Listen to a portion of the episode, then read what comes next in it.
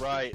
Hello, everybody, and welcome back to Spincast. This is Stay Plugged In's podcast series with the entire intention, like we've always said, to wa- raise awareness and knowledge in the esports industry, all things esports um, and related to it. Today, we are joined by Josh Lauer.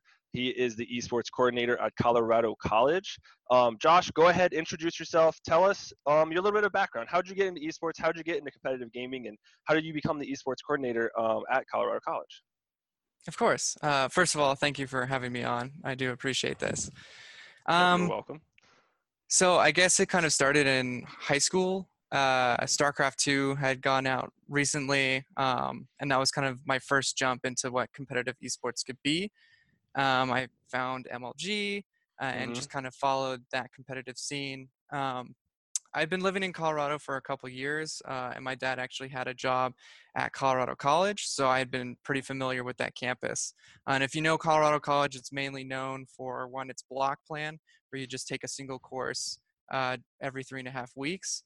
Uh, and then the second one is a lot of outdoor education. So as I was scanning for colleges, I was always like, you know, Colorado College, I could get a nice uh, discount due to having someone work there, but mm-hmm. it doesn't mm-hmm. really fit my need to play video games or like have any sort of scene. Um, but eventually I, I did manage to get in and I decided to go there, but this time with the ambition to actually just create the community there instead of trying to join it. Awesome. So, um, near the the later half of my um, high school, I guess. Yeah, near the later half of high school, um, I got really into Super Smash Brothers. Um, and Super Smash for the Wii U had just gone out, and you have the capability to play with eight players. So that was like my goal was like uh, when I leave college, what I want to do is at least establish some sort of gaming community where there was none. Uh, mm-hmm. And so I would just take my Wii U with eight controllers around to various freshman dorm rooms and set it up and have people join that way. Um, and then halfway through my junior year, um, we basically announced uh, esports as a thing on CC's campus, uh, and I was approached to be one of the co-founders of the whole program. Uh, and since then, I basically uh, helped organize all of our teams, organize our student workers, um, and now just organize the program in general. Awesome. That's an incredible story. Um, that's something that is very relevant to the esports community. Is it's we're, you know as a community we are new, right? We've been around for a little while, but a lot of the stuff where it's developing now, it is new. It's uncharted territory, and having that ambition to go out and achieve yourself, that's incredible to say the least. So, um, I guess as a first question, where uh, so say I'm a high school student, right, and I'm looking mm-hmm. at potential universities for um, you know, pursuing my passions in gaming and esports alike.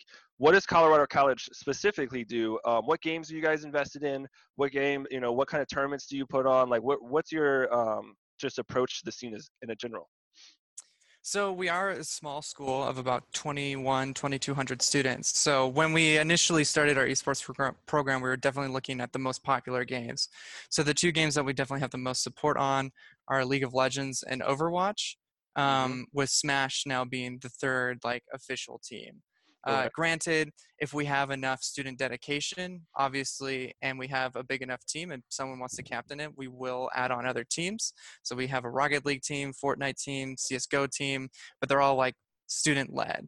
Uh, mm-hmm. I guess one thing to preface is when I say officially sponsored, um, Colorado College employs student workers that maybe aren't the most competitive people but have really great managerial skills and mm-hmm. want to be in the esports community so we'll set them up as managers and they'll basically head our main team so we have a mm-hmm. manager for overwatch that looks for coaches schedules scrims make sure people are on time and then communicates directly to me to kind of give me an idea of what's going on on their team and they're very pivotal to our teams in general. But if you have a student that's dedicated enough and wants to captain another team, uh, we for sure promote that and try and give them as many resources as possible. Because if you didn't know, we do have a lab for our teams to compete in or practice in. So mm-hmm. a lot mm-hmm. of the time, if a captain wants to start a team, the big thing that I'm looking for is uh, if you reserve time, practice time in the lab, that you're diligent with that, that you come in on time, and that you're well coordinated while in your practices. And if I see that, then of course I'm going to lend you as many resources as possible. Exactly, and I think um, none of us in the community ever want to hinder someone that had that dedication and ambition that you're talking about right there, and that's awesome. That's a great way um, to help foster that community sense um, within your college and grow the program. And you know, that's all respect to you because that's fantastic. Um, so you did talk about these, uh, like the support staff, right? These team Mm-hmm. managers, team captains. Speak to the importance of that because I think um, in esports, especially, there are issues within teams that because of the platform of esports, right? It's a virtual world. There's definitely issues of team building and people sticking around to stay on the same team rather than just click away and go find a new team. So, how does what's the importance of the support staff in your program, and how does that help you know combine and unite the teams underneath them? Um, I mean, first of all, I think it just gives a middle person. Uh, if there's like a debate between team members, there's always someone there that doesn't have necessarily any bias because they're not the ones in the game. They're fully managerial. They're supposed to be the kind of the decider of what's going on. The captain might have an idea of what they want to do in game, but outside of game, the manager is the one that has the final say. Um, so it's very important that this manager um, kind of knows a lot of good interpersonal skills and is able to solve those problems that maybe one player has with another. And obviously, we have had those problems where, Mm-hmm. you know, maybe one person is like, I, I can't believe this person made this call. Um, and it's very, like, it's frustrating me. And they go to the manager, and the manager is like, okay, well, instead of just rattling to me, I'm going to sit you both down and we're going to get through this. So then you're not just, you know, for one, the, the experience isn't ruined for you, and two, the experience isn't ruined for anyone else. Um, so having those manager roles and having those interpersonal, uh, I guess, mediators are extremely important uh, Mhm. in teams. Yeah, I think that's a you bring up a number of good points there, especially with those relationships outside of the game, right? I think esports, especially the players right now, because of the lack of direction, especially at a younger age in that middle to high school range, a lot of it is you're on your own to mm-hmm. pursue your passions. And I think, you know, some negative habits can definitely develop out of that. And people don't step back and look outside of the game, especially out with their team when they're not playing in competition, right? Okay, how can we foster those relationships in the team um, outside of the game to better the team as an ent- entity, right? And an, an entire um, approach, so to say. Oh yeah, Um, like the manager role, I think is super important with Mhm. that because they do bring the players outside of the game. So I mean, a lot of the time. Uh, people are still playing mainly online and so it's really easy to just leave a call or something like that uh, and the manager you know their job is to bring out more events where it's not just i'm going to sit down my headphones and walk away and that's it um, now granted we are in a state of everything is online but Mhm. uh, you know we do have a computer lab and these players do practice in person and so our managers they they see that and they want it to just be more than an online experience they want to you know host parties or watch events and those are still things that you can do online and so it is up to our managers to make sure that you know our team is not only uh, synergizing in in game but also working well as a team or getting to know each other as a group outside of it uh, the two go like one to Mhm. one Exactly. And I think that that's an important distinction. I think this is a great topic of work-life balance, right? Where you, especially in a competitive gaming and an esports mindset, that is work. That is very hard work. You dedicate Mhm. a lot of your time to practice, VOD review, uh, mechanical skill training, and of course, in-game competition. Um, when all that builds up, you also have to have the life part of outside of it, right? although this is your passion and it is something that you absolutely love to do and it's probably the thing you love to do more than anything else you also still need to step back and say okay what else can i do to rest my mind to rest my body so i am not only well rested for the next match but also well prepared and you're not mentally drained you're not mentally exhausted? So you know you spoke to a little bit of how do you balance that work life balance with your students at colorado college? What important aspects do you look for in making sure they maintain that healthy lifestyle?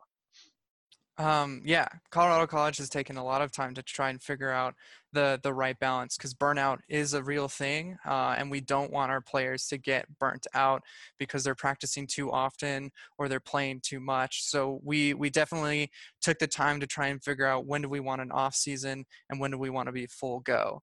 Uh, and Mhm. so you know during the fall, um, especially because of our unique uh, system when it comes to classes, uh, it can be a, a heavy load for first years coming in. So one of Mhm. our biggest things is to um, have opportunities one to just get to know the players and two have time to um, i don't know figure out who should be on the team who shouldn't Mhm. uh, our fall basically the fall term is just like getting to know everyone practice times are pretty lenient uh, and we're we're trying to just get our students well acquainted with the school before we try and go um, you know heavy into practice in the spring but a lot of the time um, my office is in our in our labs so i will be paying attention to how often students come in and how long they're spending on the computers uh, to try and mediate at least a little bit of that practice because you know you you get in you're out of school you're in esports now and you Mhm. want to do your best uh, but that is one of the bigger causes of burnout is exactly. you know you're you're you're getting too excited and there's no one to tell you to stop so like one of my jobs is to tell that person hey slow down make sure that you're doing well in your classes make sure that Mhm. you're you're getting well acquainted with the campus this will still be here for you um, but i want you to explore other avenues before you know sitting down and fully investing which is what the spring is for Exactly, and I think you know I've done some of my personal esports with that esports focus of burnout, and it really does the research does say and um, prove that having that balanced lifestyle will actually improve your in-game um, performance. And I always say quality over quantity, right? First and foremost, have quality practice, right? When you sit down to have a practice session with your team or individually, if you're working on mechanical skills or just your individual gameplay, set goals for yourself, right? Have nightly goals, have weekly goals for yourself and for your team, and make sure that that quality is being reached before quantity, right? Don't focus so much on X amount of hours, X amount of goals, right? X amount of achievements, and you're going to see a lot better performance in the long run. You're going to win more competitions going that way.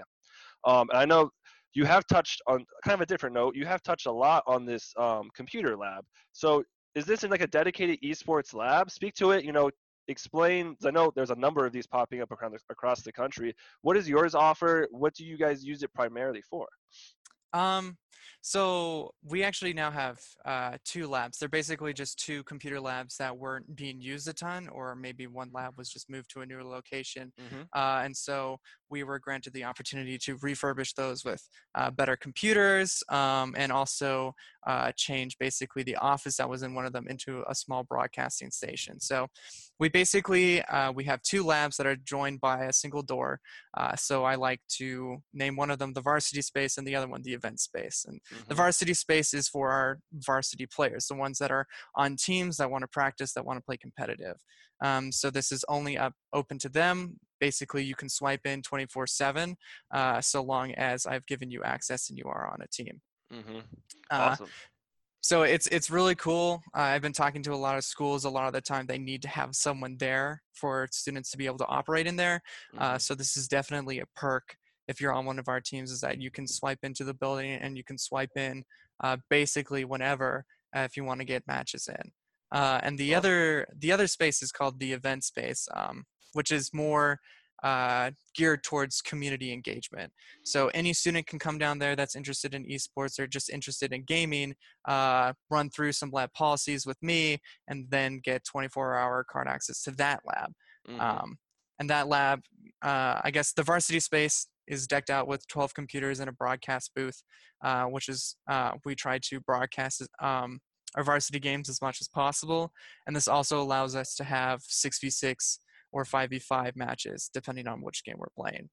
awesome. Awesome. Um, and then the event space is more geared towards general gameplay. So we have a table in there for tabletop gaming.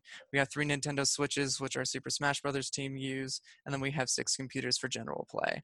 Uh, and then we also have like a couch area. So if you're trying to host a viewing party, you definitely can.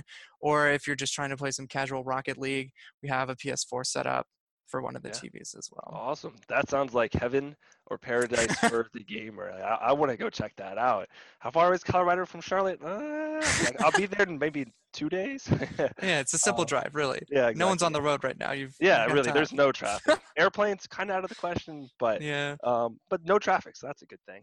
Um, but yeah, I think that is um, it's good that you make that distinction in the two spaces where I think sometimes people look at gaming as all encompassing. Well, then mm-hmm. the way I kind of look at it is you have gaming and esports, right? And a good analogy that was said in another podcast um, was that gaming is like pickup basketball, right? You're playing with your friends, you really are just playing for fun. While esports is like the NBA finals, right? It has production, it has a structure, it has that high quality talent.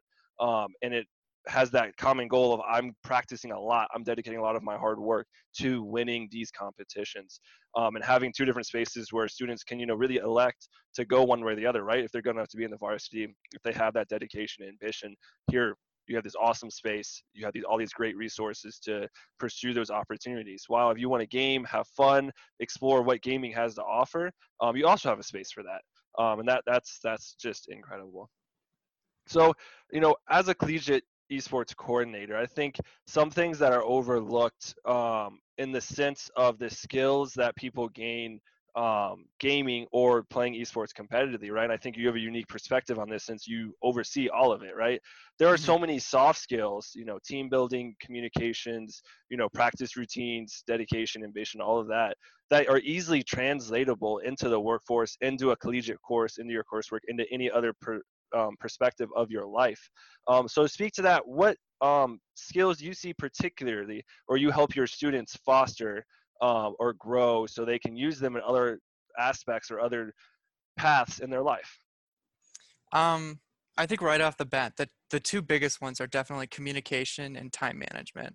Uh, and either joining the team or being able to uh, I guess Colorado College has a unique opportunity to hire student workers for esports. As I mentioned, we have managers, but we also have people that lead broadcast, and we have other people that lead what we call one-on-one programs. So we'll reserve a time where people who are maybe interested in a game or just want to get better can then team up with one of our uh, varsity players and they'll watch over VODs or play games with them and like teach them a lot of stuff and we'll we'll we'll pay that person so long as they're setting up uh, kind of lesson plans or being an available resource and communicating well.